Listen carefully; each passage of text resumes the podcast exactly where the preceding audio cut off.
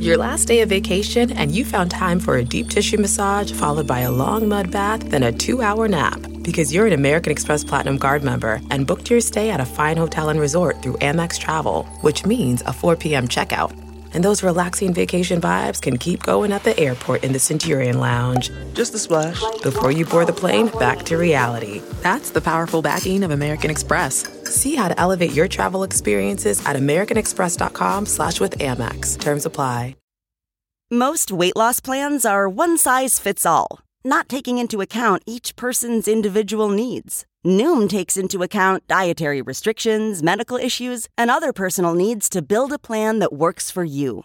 Everyone's journey is different, so your daily lessons are personalized to you and your goals. Stay focused on what's important to you with Noom's psychology and biology based approach. Sign up for your free trial today at Noom.com. That's N O O M.com. And check out Noom's first ever cookbook, The Noom Kitchen, for 100 healthy and delicious recipes to promote better living. Available to buy now wherever books are sold.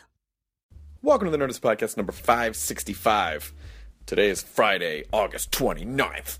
Um, I'm going to be performing just outside of Detroit tonight, and then tomorrow Pittsburgh, and then Sunday just outside of Chicago for the Oddball Comedy Fest. Oddballfest.com for tickets.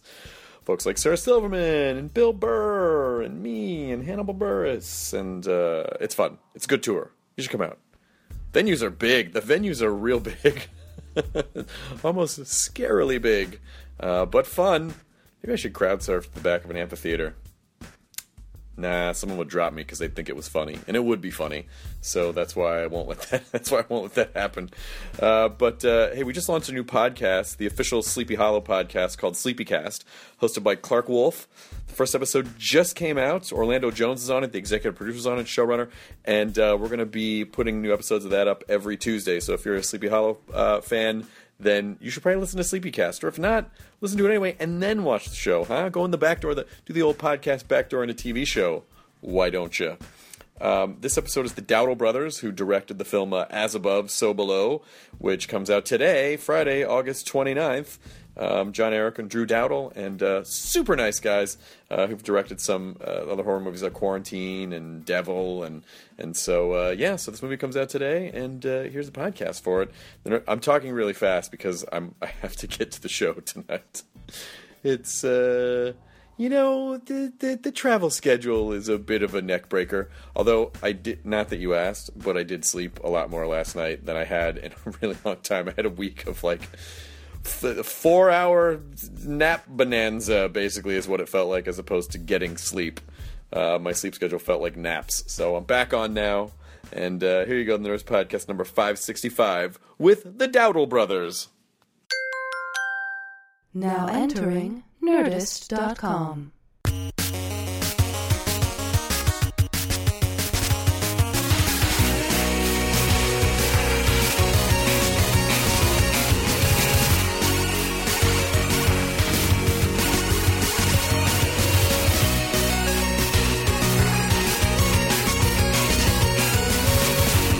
Welcome to the podcast. Are, are, are you guys on? Are you on a crazy? Oh, are these my glasses or are those yours? These are mine. Do you have the same ones? Similar glasses. They're good ones, huh? These. I don't have glasses like yours. I know. Get out. I'm not quite as snazzy as you two. Drew's dating a costume designer, and uh, Oh. and he's very snazzy. She was not responsible for my glasses. Though. No. No, you can, I can- be I honest can- I- about it. I It's can- fine. Give her some. I can make some good decisions on my own. No, you can't. You have to. No, it's true. Drew's snazzy. In, in all fairness, he was snazzy before she showed up. Yeah. Are you? Are you? Are you on a whirlwind press tour at the moment? We are Yeah, kind of a yeah. little bit. It's You been know, it's- active. We were in Paris. We did a lot of it in the catacombs in Paris, which was fun. It must be nice to travel with your brother. Yeah, Yeah, it it's really great. It's, makes it's nice fun. doing all of this. Were you being know. sarcastic right now? No, no. I'm totally kidding. But it'd be like, it's really great. I can't fucking take another minute of this. Wait for this to be over. Do we have to work together and travel together? I had to grow up with you. I was gonna stick your face. And you just, No, we took a vacation. What the week before last? We took a Yeah. vacation apart from each other for a week, which was uh, which we rarely do. It's like Yeah. we're, we're kind of together twenty four seven. It feels weird. It does feel feels weird. weird. You know. It's maybe necessary once a year to spend Yeah. a week apart. So how do you who, how do you work in terms of if you're direct if I I, I flip flop and I think oh it'd be great like having a brother to to work with could either be amazing or it could be or it could just be a huge pain in the ass because then if you start arguing about something work related, it could very quickly devolve into something that that's very personal. And how does it how does it not like how do you keep the lines separate? I think we we try very hard not to do that, you know, and uh, you know, I think typically like if we're not getting along, I, I usually feel like okay, I'm I'm I'm anxious or I'm worked up about something stupid, Yeah, and, there's a reason for it. I mean, in filmmaking, you have to have partners. I mean, you, it's a very hard thing to do in a vacuum. I think having a partner that you're related to. I mean, we can read each other's minds most of the time, so it's very convenient. Yeah, often we'll both respond to a, uh, an email with the exact same words, like top to bottom, and send it out at the exact same moment. But you're not twins. no, no, No, very not. much. But you not, have yeah. the twin connection somehow. I thought that was only the creepy twin bond. no, no. We've had a couple like moments uh, of like true twin bond, Yeah. and uh, If Drew burns his arm, do you f- go my arm somewhere in another part of the? You know, it's funny. He almost got in a car accident once, and I was I was uh, taking a nap in the middle of the day in Los Angeles, and he was in Minnesota, and I woke up like like terrified, like something just happened to Drew, and I called and left a message like. He, you know, spun out on the freeway and just missed like two other cars, and and I called him like a minute later. You either sensed it or you caused it. You know that, right?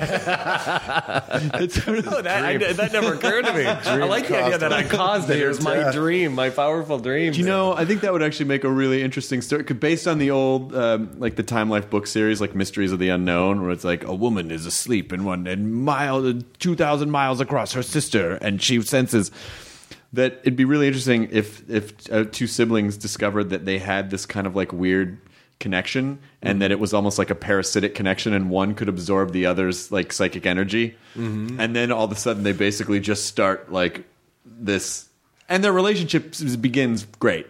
But then they just start uh, it's just this this tug of war of who's ultimately and then it kind of turns into like uh think of like um, uh, road trip meets scanners all right is that does that, does that work does that work somewhere I love that, for you yeah. guys? should we pitch that someone write that down road trip meets don't actually write that down Kyle all right is Michael Ironside still alive I'm pretty sure. Okay, good. We'll get him. Um, what, Minnesota, by the way. You from Minneapolis? Uh, St. Paul. St. You're from but St. Paul. Sort of same diff. Yeah, kind of the same diff. In Minnesota, they, If I were to say, if I were to say, like, oh, same thing, people are like, "Hey, you watch your fucking mouth." in Minnesota they would, yeah. Yeah, because I know they're not the same at all. I think, I think, Minne- I think Minneapolis, St. Paul. I think that whole area is is fucking amazing. Yeah. Thank Well, you. thank Yes. you. Yeah. we love it's it. such a. I, I can only. I imagine that it's probably a hotbed of creative activity because it's too fucking cold to do anything else for a large. chunk That's of exactly year. right. We always think, say that yeah. too. This, people are just cooped up for so much of the year that you know it breeds a lot of creativity. You have Breed, certain breeds a lot of weirdos. Uh, weirdos, you know, too, like yeah. you know, you got the Coen Brothers, you have Bob Dylan, you have Terry- Prince, Terry and Gilliam. Terry Gilliam. You know, you have a lot of these these really Neil weird. Gaiman. Who's that? Neil Gaiman lives in Minnesota. He's obviously not uh, from. He's not American, but Neil Gaiman lives in Minnesota. As Cool, well. Okay. cool. Um, so it's a it's a good. I, I don't know if I could. I don't know if I could take uh, an eight month winter. No, it's No. awful.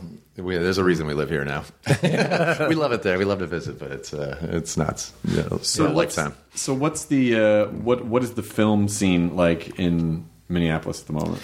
It used to be a lot stronger. It's it's coming back. It, it had I don't know. It had a big lull here. It had some tax incentive issues where other states were just so much more you know advantageous to shoot in. Um, so it had nothing going on for a while, but it's coming back. Yeah. And Yeah, do you, not great. Do you shoot? Do you guys shoot there? No, no, We've never we, shot there, yeah. No, we shot. Uh, we shot as above in Paris. We shot the coup in Thailand. We, you know, we're We shot We're in sort of Toronto and shoot all over the So there Yeah. are not catacombs under Minneapolis. Am I to understand? you know, let's do that. that'd be pretty amazing. You actually did they let you shoot in the catacombs? Yeah, and the real They thing. did, yeah. yeah. We pushed and pushed, and we refused to have a backup plan, and we, you know, we just uh, kept beating the drum Yeah. like it needs to be the real thing. You know, we don't want to build this. You know, you can't. Fake something that that historic and and You're not going to go to Paris and then build the catacombs on a stage. That seemed ridiculous, but That seems like a trem- that's a double waste of money. Yeah, that's getting just- everyone to Paris and then renting a stage. Yeah. You could literally you could just do that here where Yeah, I we are right now. You could just put a bunch of skulls in this hallway. exactly. No, the French were kind to us. They let us. I mean, the the bureaucracy of Paris didn't exactly move very fast, but we ultimately got the permissions we needed. Mm-hmm. How sanctioned is running around the catacombs? Is it not allowed at all? No, it's illegal. There's there's the public like tour of the catacombs, and uh, and then everything else is sort of illegal. And uh, so yeah, we shot in both both sections, and, and neither of them had ever had a film shoot there before. So we shot in the in the public and in the you know. Um, you know, we went through like at one point we went through like a hole like this big and like underground and and How deep does it go? Like Six or eight stories Yeah. in some parts. So- most of what we shot was six stories underground. yeah. So it was We brought a piano down there. We brought like okay. I mean, we did all kinds of crazy shit down there, and and you know, there's no bathrooms. There was no you know, there's nothing, no electricity. You know, No, you just have to pee on some poor old French dead guy. and the, you have to soil everything that he was with your waste. the Parisian government let us shoot this the off limits section of the catacombs, which is illegal. They let they finally gave us permission, but they said we couldn't show how you get in because they didn't want us to, you know, spark any additional people going to check it out. So we we went to basically the location you get in, and we, you know, dug a hole. 100 feet away from where the real hole is, and we went in there on the same train track. So it's essentially the same exact spot, but 30 feet away. And they said that worked for them. what was the creepiest thing you saw? Um, you know, I think that first time going through the hole in this this train bridge, and then you know you're underground and you know like crawling on all fours, and then you're in water up to your chest, and and like that for me, like that really freaked me out. You know, to be submerged in water with like you know maybe a foot and a half, two feet of air like above your Oh head. no, like, that does not sound. yeah, that wasn't that wasn't cool. I was like, this this isn't okay. This is really clean water, right? It is actually like you would think it was disgusting, but you know, it was actually you know it was rainwater. It was totally clear like glass, and you know once you started stepping in it, then it would kick up dirt. But you know, it was, it was actually I think it was quite clear. Yeah, we shot in another section too, where these these monks were cloistered back in like the 15th century for their whole lives. They would live down there, and they still keep these like mannequins and you know monk robes, kind of always lurking behind corners. So when you'd walk through the dark and you'd walk past one, it would always appear as if it's jumping out. At It was you, just and there. that- The stuff's just down It's there. just down there. Yeah. So there's all sorts of artifacts that they can't. I guess you Yeah. would get super arrested if you if you try to take anything from the catacombs. People do though. People go on the public tour and you know walk out with a femur or a skull. You know, people do it all the Is time. it, is, is it that it's unsafe? Why do they not? Why do they not let people go further that- down? I think they just, you know, uh, there's kind of this like underground uh, cataphile, you know, world, and they, you know, they have raves down there. They have a cinema down there that sort of moves around and disappears, and and then the cops come down, and you know, I, I think it's. I think the people are dangerous maybe to themselves down there more than the spaces, you know. it's really easy to get lost in there too. I mean, if you if you're not with someone who really knows it, so I'm sure a lot of teenagers go down there without anyone who really knows where they're going, and you know need to be rescued. Your skyways in Minneapolis are very similar to Yes, the catacombs. We've always wanted to use the skyways. line them with skulls. Because you, you can't could be the sequel. as above, so above. Minneapolis. Keep coming across really nice bums, you know. This is the. There's just all the weird like advert billboards. I, I, I'm so. I'm so delighted by the Skyway system. Is that is that what you is it called Yeah, the Skyway yeah, system? Skyway, yeah. That, that you- I mean, the idea that you could you could get from one section of downtown to another section of downtown and, and just be indoors. There's something really charming about that to me, and kind of cozy. There is. It's kind of amazing. I worked actually in downtown Minneapolis my first year off after college, and I could pull right into my underground garage at my office and not even wear a coat, and you know get anywhere downtown. And I mean, people would go for weeks at a time without stepping outside. There's a giant adult store downtown, and I can't remember what it's called. Shinders? No, sh- yeah, Shinders was one. It's one where I, I went That's a little inside quick. and there was a giant. well, it's either Shinders or O'Flaherty's or remember, it's uh, the might Puss be Cave Shinders. or uh, well, there's uh, Tiddlywinks and uh, then there's also Peekaboobs. God, I don't know. I mean, those are the first nine off the top of my head. Uh, but the the one that I went into was. Uh, there was a giant dick that had a saddle on it, and you could take your you could get your picture taken uh, on this rodeo dick. Basically, I don't know what else to call it. That's amazing. But it was enormous. Like the store, was, the, the store was enormous, and uh, it was really fun. It's also really fun to go into a place like that, and you walk in, and you're riding on the dick, and someone's like, "Hey, are you Chris Hardwick?" Like, oh. Yes, I seem to be. and here I am riding a giant dick in Probably harder for you to ride the giant dick than us. Yeah. Thank you for watching. Please don't watch now.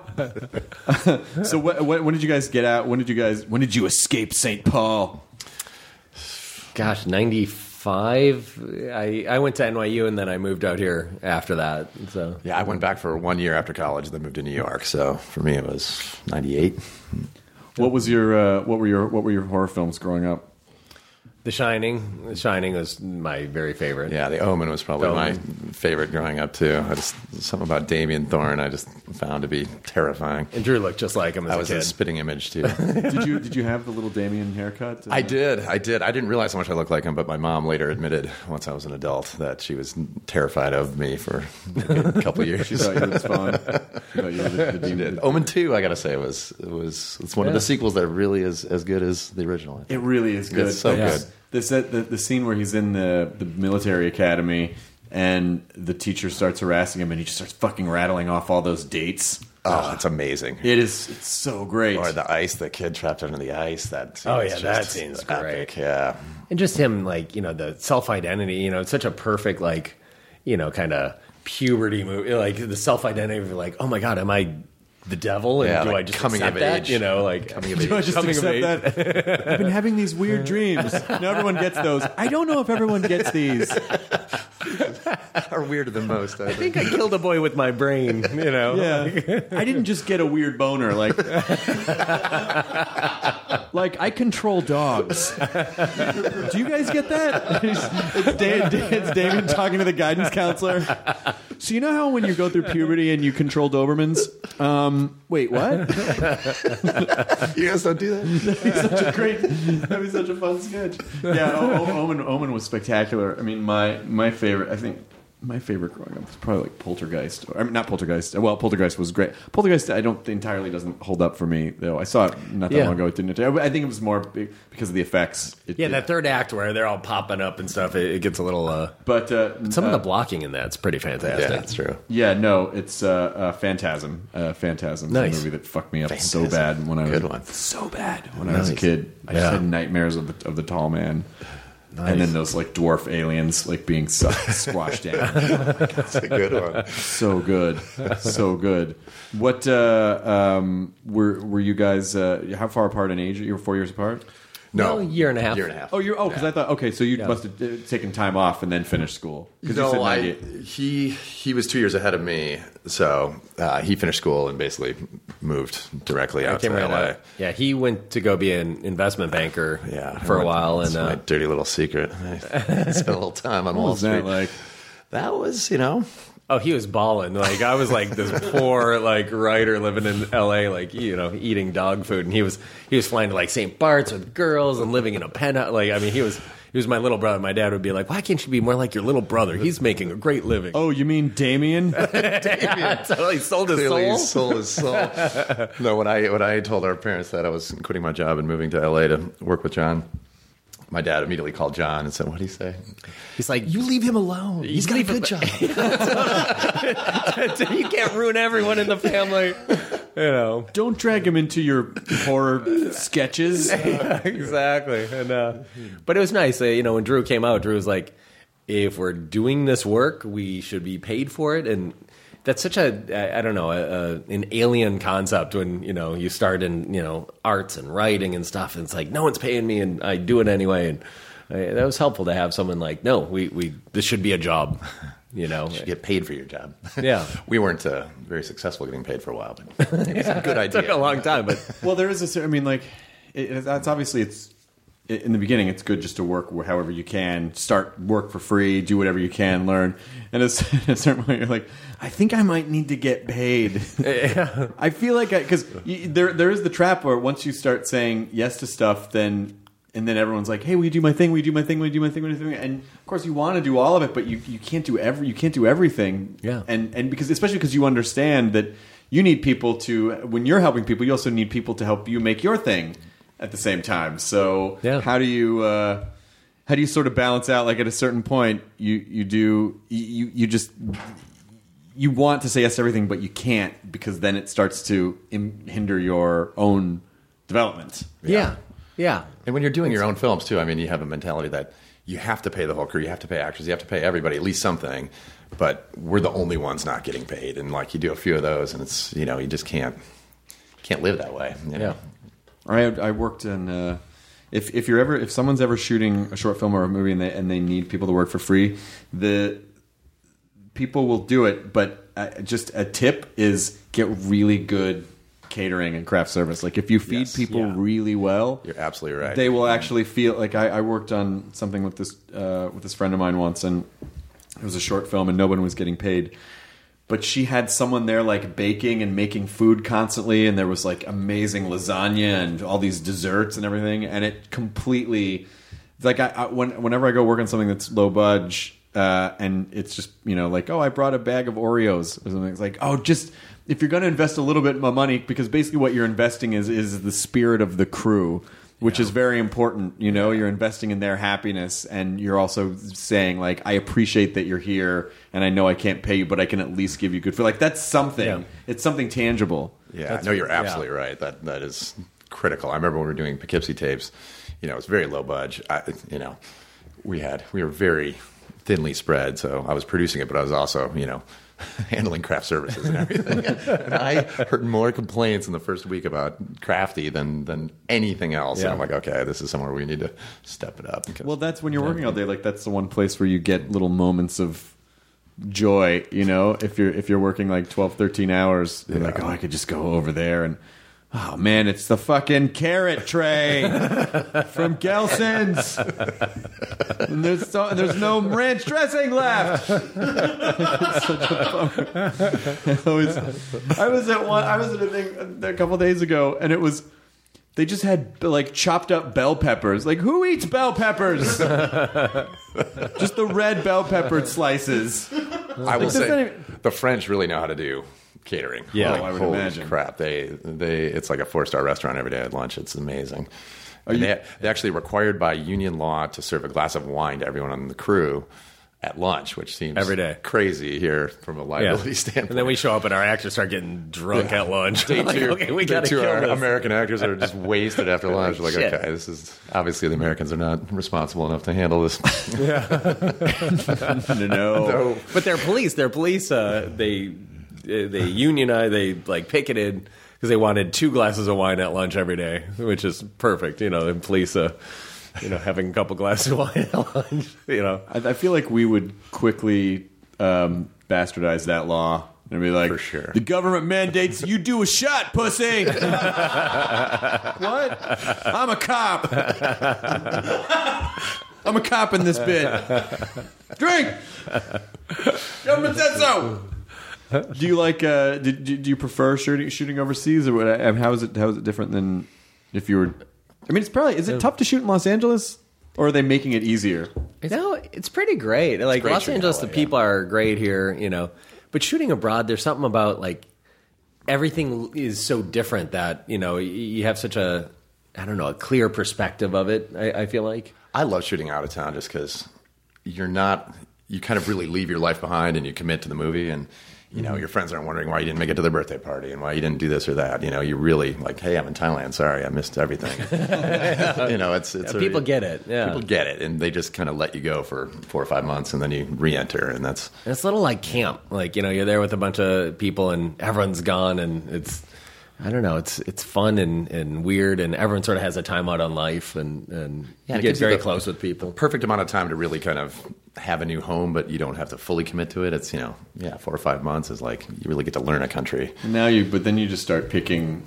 You start writing movies based around where Yes. you want to go. That's- Yeah. This is a horror movie that takes place at the Princeville Resort in Kauai, and we're gonna have to be there for about. We've eight been trying to. f- We've been trying our- to think of something Yeah. like that. It Yeah. just doesn't lend itself well. You know, it seems to be like yeah, we were in Paris for the summer, but we were like in the sewers. you know what I mean? Like, and then we were in Thailand in the heat, and uh, that was actually pretty. Thailand nice, was though. awesome though. Yeah, but we keep trying to find our Hawaii project. That would Yeah. be great. It's not. Gonna, I don't. I don't think it's. I don't know. Saint Bart's thriller. Yeah. you know, you're stuck on Saint Bart's. Supermodel, supermodel zombie movie. In St. Bart's, uh, And then Netflix would categorize that as like vacation resort thrillers. like there'd be some real specific thing that that movie that that would that would actually have to be. I don't. Uh, uh, I haven't been to Paris in years, but it's it it's so wonderful to to feel so much history crammed into one tiny little area. Oh, it's so beautiful. It's it was cool too. Like you know, I'd be walking. You know, I brought my kids with me, and walking down the street and going like, "Oh, when my grandfather was here in World War II, it looked exactly the same." And my great great great great great grandkids, when they come here, you know, 500 years from now, it's going to look exactly the same. And uh, No, zombie apocalypse. yeah, uh, you know, filled with zombies, but the buildings will be the same. Zombies or robots? Zombie or robot apocalypse? it's it's going to be one of the two, or maybe I uh, maybe the robot apocalypse comes because the zombie apocalypse starts, and so we build robots to try to. it's sort of like the Matrix, like oh, we blocked out the sun, and then they started using us as batteries. You know, like we're gonna have a hand trying to stop the the apocalypse. But then we're just going to make it worse because we're fucking humans, and that's what we do. Yeah, exactly what it's we true. What, uh, what? When did you guys first start? Were you were you, you were making? I assume you were making films before you got him out of the investment banking game. Yeah, we were always sort of uh, tied at that. Like, you know, when I was, I think, 14, you were 12. Uh, I started writing, but then I, you know, he, you know, we shared a room, and then I'd show him what I was writing, and he'd start, you know, you know, and saying, "Oh, why don't you move this over here and try, you know, repeating this?" And and uh, so we started kind of collaborating at a really young age, and so we had always wanted to work together. Um, it just uh, I, I don't think this looked like a viable you know a good a good life decision at first to him and I, I it took a little bit of, I don't know. I'm a little bit more of that kind of, you know, practical type, and so I didn't. Uh, you grow up in Minnesota. To, you know, making movies for a living doesn't feel like real life. Sometimes I think it took a little. Uh, Now it does, but maybe not in the '90s. But it was harder to, uh, you know, it. I mean, I remember that. I remember when it was hard to just go make a movie. Like, okay, well, I guess we get 16 millimeter Exactly. film, and uh, we'll, we'll just run around and shoot it, and then I don't know. I guess we'll submit it to a festival or two, or what, then what happens? but back then there was only a couple festivals you know there was kind of Sundance and Cannes and you know Yeah, if you didn't get into those, you kind of just shelved it. I mean, there Yeah. wasn't there wasn't a whole lot of options. So, you know, our first movie together was called The Dry Spell, and that was, you know, the festival world was exploding. It was you know early days of digital, so we shot it digitally, and we found a way to make a movie for like you know thirty five thousand dollars. So our first movie was just tiny. yeah that craft services we had a bag of chips in the trunk that, was- that was our craft service we were like I don't know if there's any left. They've been open for a while. They're in the trunk if you want them. that was that was sort of miserable but people people had fun Do you like? Do, then is it strange to actually get money to make a movie when you're, you know, the first time you actually get money? Like, what do we do? It do was with this? weird. I gotta say, It was like weird. we kind of paid us paid ourselves a little bit on Poughkeepsie tapes, which was like us paying ourselves, you know, a tiny amount, but but then on quarantine that like didn't feel real. Like when we got a check from Sony on quarantine, that was like, oh my god, someone's. Well, that and you know the fact that the money wasn't like you know y- y- with uh, the dry spell and Poughkeepsie tapes, like we were constantly like, okay, we'll we'll give you all checks, but don't cash them until like next week. we swear to be good. post-dated. You know, and Drew would be There's a lot of that, we- I remember you went skiing and you kept getting you know the the extra service uh, actually gave Drew's cell number to all the extras because we were late on that, so they're all you know. I was getting death threats. I mean, I, I He was- literally told everyone it was going to be one week late, and of course, I'm sure they hear that all the time, and it's never true. And in our case, it was true. We were we were very much going to pay them, but I was waiting on an investor check or whatever. And uh, I took a little post wrap ski vacation, and uh, I was getting like hundred calls a day from. I don't know if you ever worked with non union extras too. They're a motley like- bunch. By the way, Yeah, it's like you were on ski vacation. I know. Sorry, I can't pay. Uh, Let me just uh, hit these slopes, and uh, when I get to the bottom of the hill, we'll see what's going on with that check. Uh, yeah, two more rounds of drinks. And oh, are you still on the phone? Shit. Uh, yeah, just hang on. Hang on I recognize the irony situation. Ruining my ski vacation. you know, yeah. Your need to eat is ruining my good time. Well, it was like fifty bucks a person too. I'm like, clearly, you know, you're not uh, missing your rent check. I hope, based on my fifty dollars. Well, it's uh, it's funny to me that a movie. It's I, I don't know what other business. You, I, I can't even. I can't really think of another example where the a movie costs essentially whatever you have to make it. It's either going to cost thirty five thousand dollars, or if someone gives you a hundred million, you'll figure out how to spend a hundred million dollars Yeah. on uh, the same, essentially the same story. Well, No, it's true. It's true, but I mean, when you're doing it like in that zone, doing our own films on that same ski vacation, I also had about ninety-seven thousand dollars on my Amex. That was, you know, you live with this like. oh, so you're like, what's another grand? Oh my God! I mean, that was not something I could afford by any means. It was just bridging the movie just to keep it alive and, and waiting for money to come in. I mean, you live with this just incredible amount of stress that you're going to yeah, be and then, ruined. and then on quarantine, when you know it was paid for by the state, like to not worry about money, like in the same way, like not worry about like, oh my god, we're out of money, like we can't let anyone know, like how do we keep this going, you know, and finish the movie, and can we finish it, like to not have that uh, part of the job is like, oh wow, we can focus on making a film and not you know spend half the day this, trying to figure out you know, house of cards that you're trying to keep intact. I mean, it really Yeah. it frees you up tremendously. Or like the show House of Cards, which had like millions of dollars per episode to make a television show. Do, you, do you guys ever want to? No. So, with the types of films that you make, has it ever, did, did has it ever occurred to you like, oh, we should take these stories and expand them and do and you know like do a television series, like do a series, or do you just do you just like the process of do you like telling stories in like you know ninety to one hundred and twenty minutes? You know, I, I really love that the 90 to 120 minute, like that zone feels really good. You know, uh, we'd love to do something in TV, just, you know, the chance to really explore a character and really dig in and, and develop something over time. I, I think it would be really fun. We, we haven't quite found the right thing yet. Yeah, that would be really fun. It's really getting a TV show made is really difficult, as I'm sure you know, and it's you know the process of pitching it and you know getting a pilot greenlit and then getting the series picked up. I mean, there's just so many levels of of um, you know acceptance you need to get to have a show really go. Whereas you know a film is hard to get made, but you know it's all in one script. It's either going to get greenlit or not, or you're going to get financed or not, and it's it, it makes more sense to us. I think. How's the notes process go in film? Does, is it like script read? Obviously, you, you know, do a table read. You'll probably get notes, and you'll do another draft, and then you'll probably get notes. But then, as you're shooting, are they still coming in and giving you notes, or are they? You're, you're, I assume you're getting notes as they're seeing dailies, or do they? Do you get left alone? it really depends on the movie, I guess. Yeah, it depends on the movie. Like,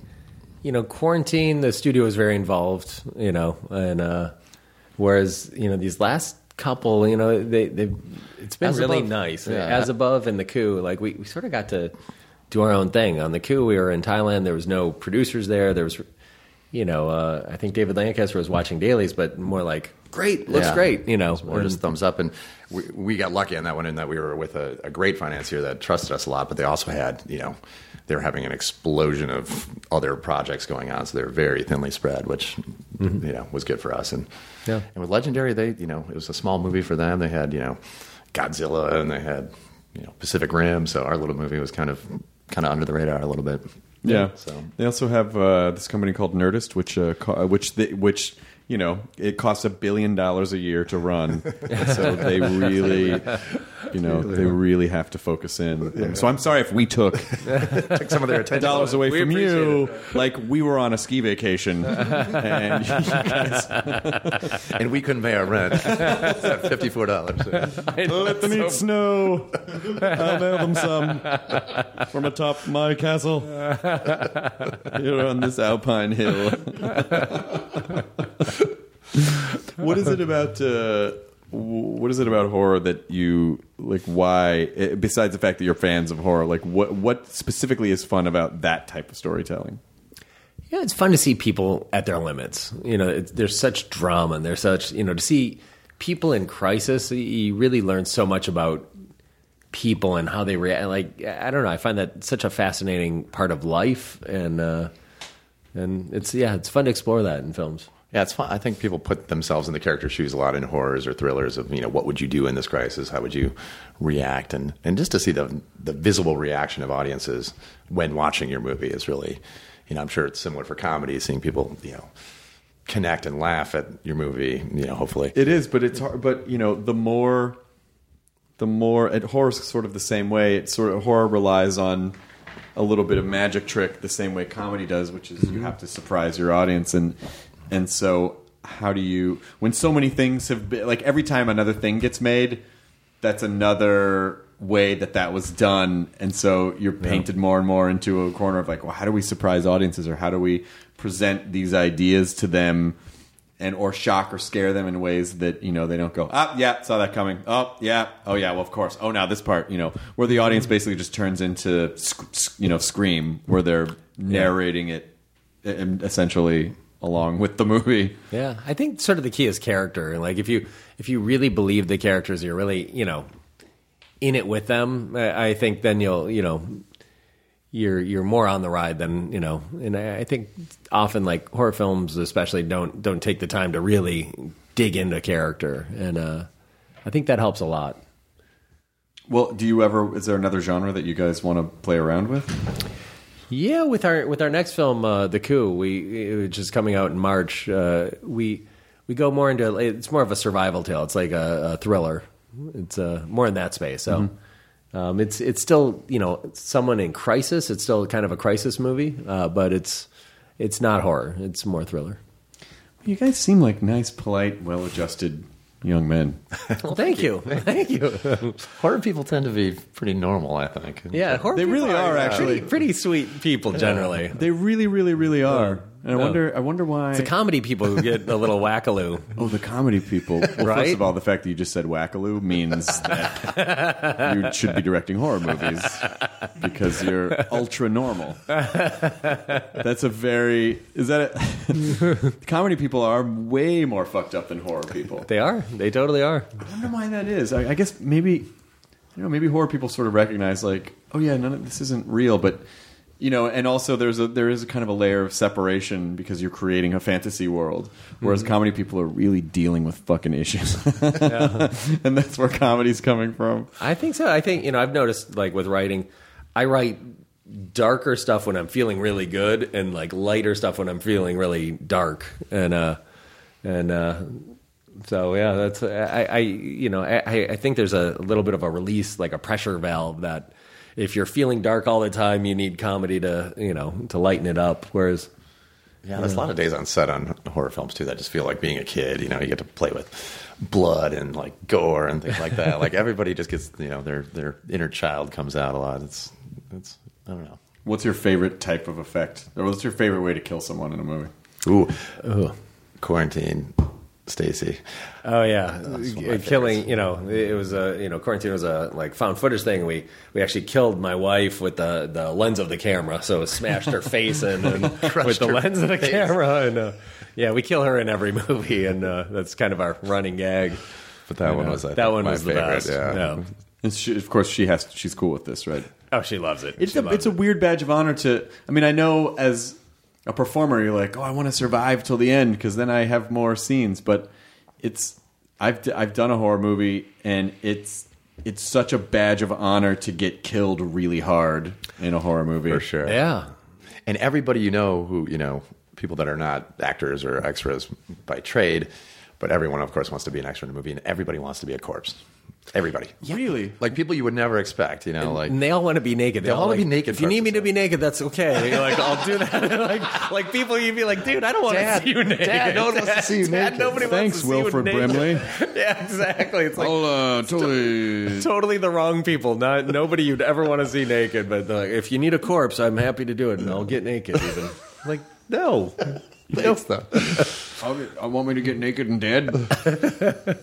why would you have to be naked? Like, why couldn't you just be dead? I don't know. I think it's a weird thing. We've gotten that Cut. offer. Put your pants back on. Oh, We've gotten that offer more times than you can imagine. I got really hot and then I died. Took off all my clothes and then what's the problem? The problem is I can see your dick in the shot. and now I can never not see that. It's burned. You just see it. It's like if you stare at a hot light and you just see like there's just like a, a purple dong imprint in my field of vision forever. It's uh, I, I I I always horror is I think so uh, helped by the fact that you can. I mean, obviously, you can do super high techy effects, but just like watching people get creative with the with the type of you know that's why I think it's low budget sci-fi. I think is a lot harder because there there does you do need to have a believable element of you know like whatever the the sci-fi gag is. But with horror, you can get su- I think you can really get super creative with like let's mix this and this, and then we can create these wounds, or we can create this effect, or like it, I think it forces. Uh, and and with budgetary constraints, I think it forces people to have to be more creative, and that ultimately r- help raises the genre if you can do it right. It's true, and you can get like super like artsy and weirdo in horror in a way that you couldn't in any other genre without without it tipping into like like okay, that's that's weird or that's too artsy. You know, with horror you can really sort of do whatever. I mean, as long as it fits the the parameters you set in the film. Yeah. Do you uh, do you like you, you do you like so you like to watch the test screenings? You like to watch? Are you watching the audience? or Are you watching the movie?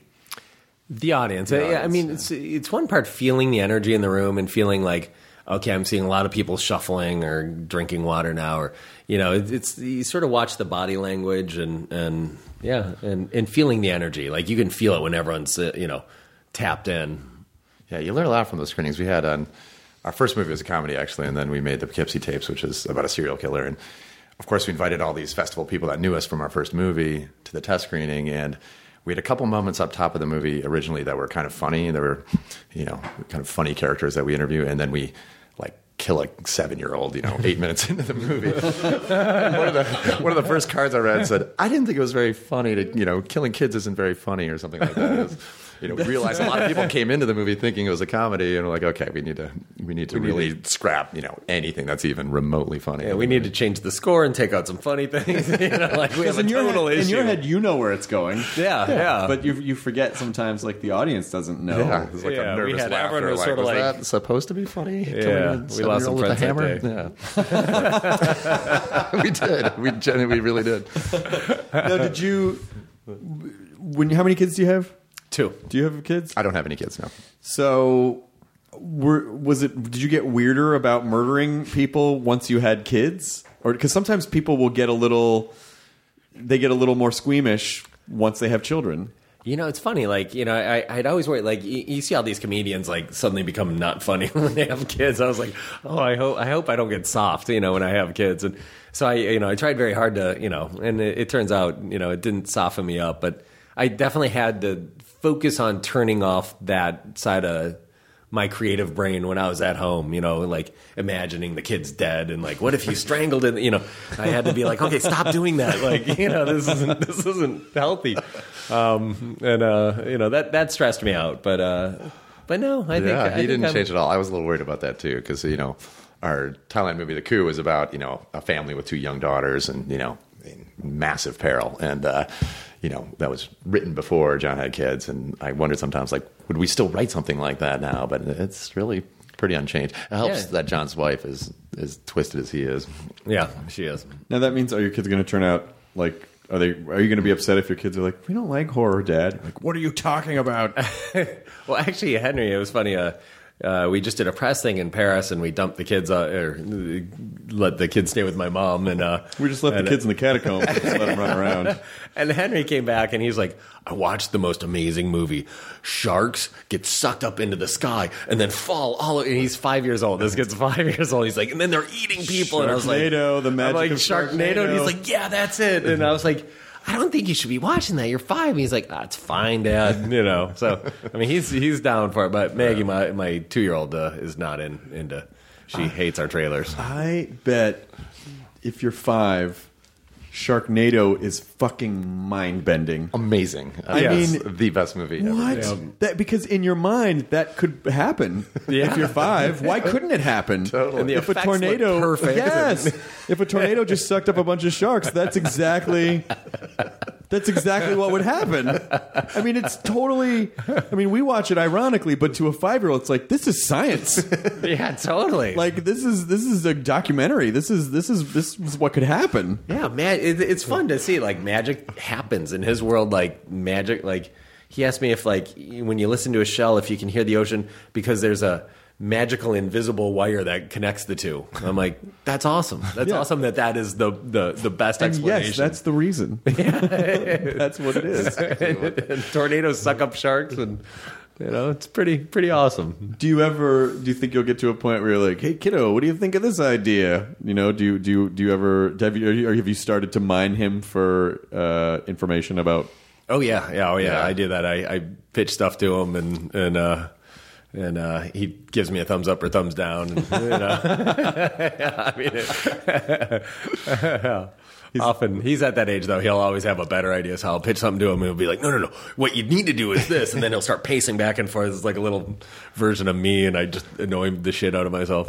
I wonder what happened. I mean, obviously, I, you know, I'm sure it wouldn't work, but wouldn't it be fun just for a month, just to just to let like a rambunctious kid pick what movies are going to get made, and just see what happens. You know, it probably wouldn't be much different. These are ideas. Like, I bet it'd be better than. It's like a TV set. Do you remember that movie, TV set? Yeah. Where Sigourney Weaver always like goes to her like eleven year old daughter, and she basically makes the decision to greenlight shows or not. Like, I feel like it's kind of like that. I mean, if, Yeah. you know, I, I feel like that that there has there's a crazy billionaire somewhere that needs to just do these types of social experiments, Yeah. just to see what happens. You know, eh, so often it's like these corporate entities. Like I, I trust a kid's judgment better than the, you know, more than the, the numbers of things. Yeah, because you know? a, a kid isn't chasing a trend, or they're not trying to. They don't care about what they think other people will like. They just know what they like. Yeah, And they only like stuff that they think is awesome. And if they don't think it's awesome, they have no interest whatsoever. I mean, I feel like it's a pretty, it's a pretty pass or fail kind of a, That's true. kind of a, a test. yeah, Because I know that when they were, um, you know, when they were, you know, scientifically building Sesame Street, and they would put these kids in a room, and they know immediately what kids don't like because they just lose interest. Yeah. that's how they, and that's how they know. Like, oh, okay, and then they they learn by doing this, and then by doing that. Like, you know, why? why they're, they're a perfect test. They're a perfect test audience. Mm-hmm. they are. They're- Maybe not for the types of Yeah. movies that could be a lot of like buddies movies, like the, the little golden retriever movies. like you know, be a whole lot of golden retriever movies. You know, and then and then it just turns into like a slash a slasher flick. like one of the dog pretty one of the dogs goes crazy. what do you think of this movie, kid? It's a golden retriever getting its throat cut. yeah, it's like Milo and Otis meets Hostel. what? Kennel. Wouldn't you want to pitch that just to see what the what the executive was like? Wait, what? Yeah, yeah. like kill a shelter. Oh, There you go. I mean, There you go. It makes itself. right there. No, because pe- you know what? The problem is that people could watch other people get killed a million times, but you, but but animals, I just can't. You oh, No, that's like makes- a cardinal sin. It just so, it makes me so sad. can't kill a dog. yeah.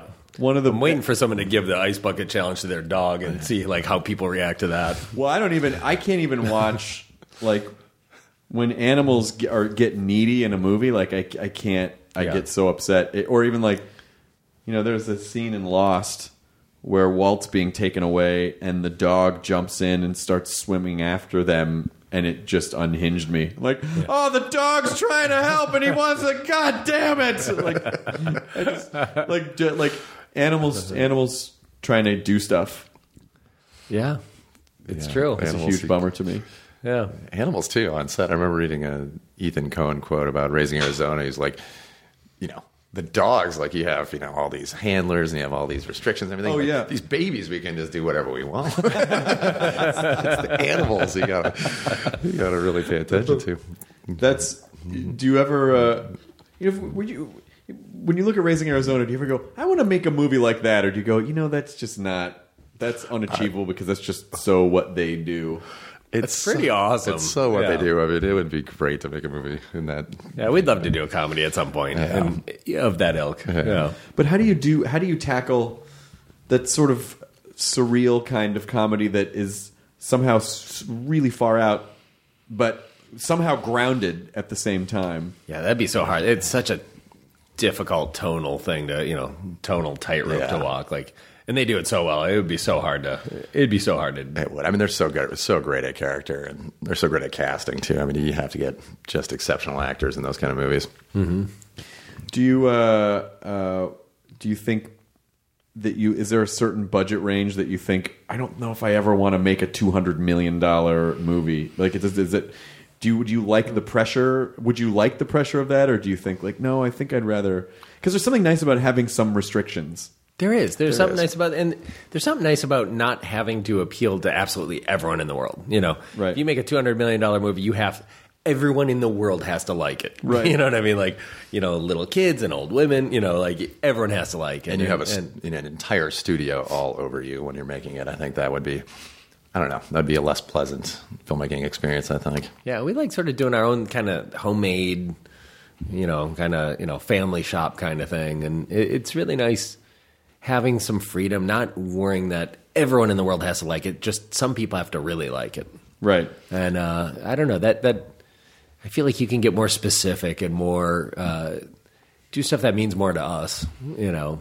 Yeah, our agent keeps telling us like, you guys don't want to, you know, make twenty million dollar movies the whole, you know, the rest of your career, do you? It's like, well, Yeah. yeah, that's actually It sort of sounds awesome. kind of awesome, you know. Like, you know, I could see doing a big one if it was ours and it was something we really felt connected to. But, you know, that's a two or three year commitment, and uh, when those don't go well, you know, And horror is, is one of those genres where you really can you could make a three million dollar movie and it could open at number one and you know make sixty million dollars the first weekend.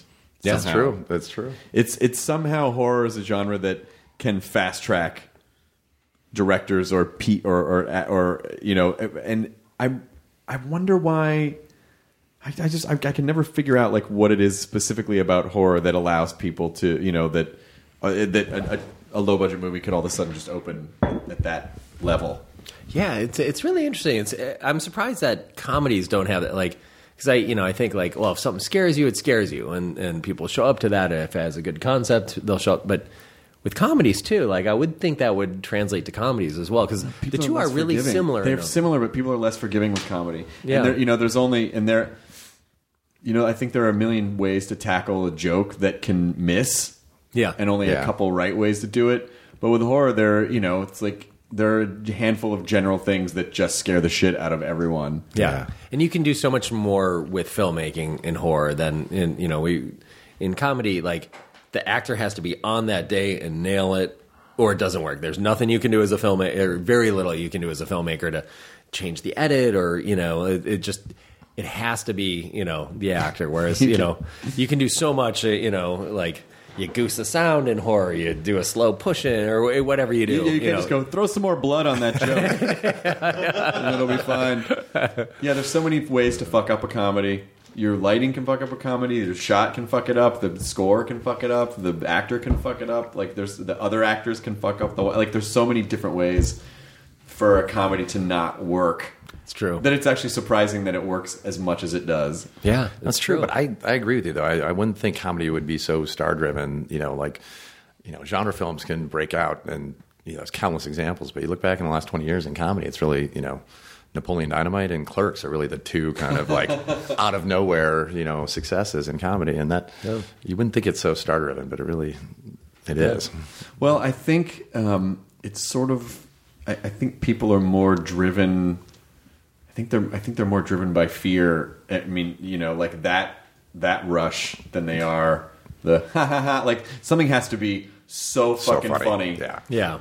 that you can't. I mean, you know, before before Borat hit like critical mass. I mean, I saw an or I saw a test screening of it, and no one had really like you hadn't you weren't really familiar with the character yet, and it was so. I mean. People were falling out of seats, and so you just knew That movie Oh is well, this so is funny. gonna, you know, people are gonna talk about this and this, but but the level that a movie has to achieve as a comedy in order to get that kind of you know you have to see this fucking movie Yeah. but a horror movie you can be like oh fuck i it's just i almost shit my pants i gotta tell every you know like it's just a different i feel like it's easier to motivate people You're right. by scaring the crap out of them than to you know than trying to guess because what's funny to people is so specific, Yeah. and most people are not going to agree on what's funny, but more people will agree on what is is scary. Yeah, I think you're right. That's true, and it becomes almost like a dare. You know, you, you know, this movie was so scary, you gotta go see it because you know, it almost becomes a dare. Like, oh, you know, I'm brave enough to do this too. Whereas a comedy, it's you- you just don't quite get that that maybe that as well. yeah. Did any of the actors? See, I feel like if I were shooting in the catacombs, if you took me like six stories down, I'd start to get real claustrophobic. One of them, yes. You know, we, we did a what we were calling a wardrobe test. We're like, let's make sure nobody's going to freak out down there. So we did this like wardrobe test uh, like two days before shooting, and we realized one of the actors uh, didn't like being down there much. He, he, he was obviously uncomfortable. And uh, like two days later, we had him a scene where he's like stuck in this section, and he's stuck on these bones, and he can't move. And It's and uh, the most claustrophobic scene in the whole movie. Yeah. it was his scene, of course. and he nailed like it was so like he was so good at playing i mean we were six stories down he's like literally jammed into this hole and uh Use it.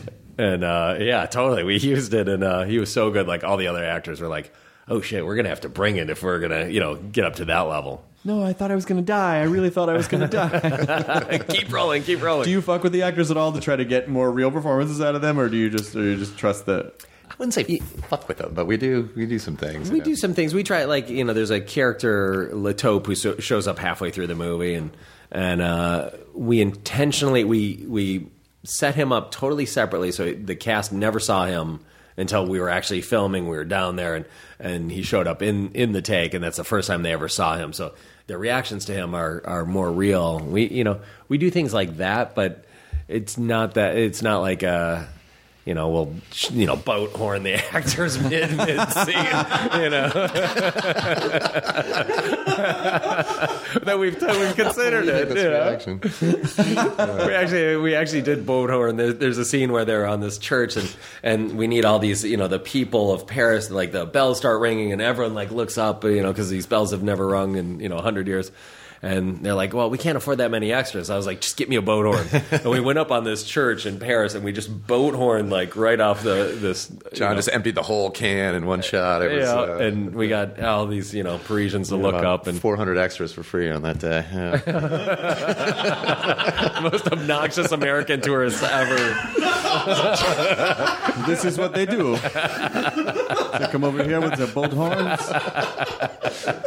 It was so fun. It, It was. really was. John was cackling like a like a Yeah. kid. It was amazing. This is why we hate them. Would you like to send us a Bud Light up to you?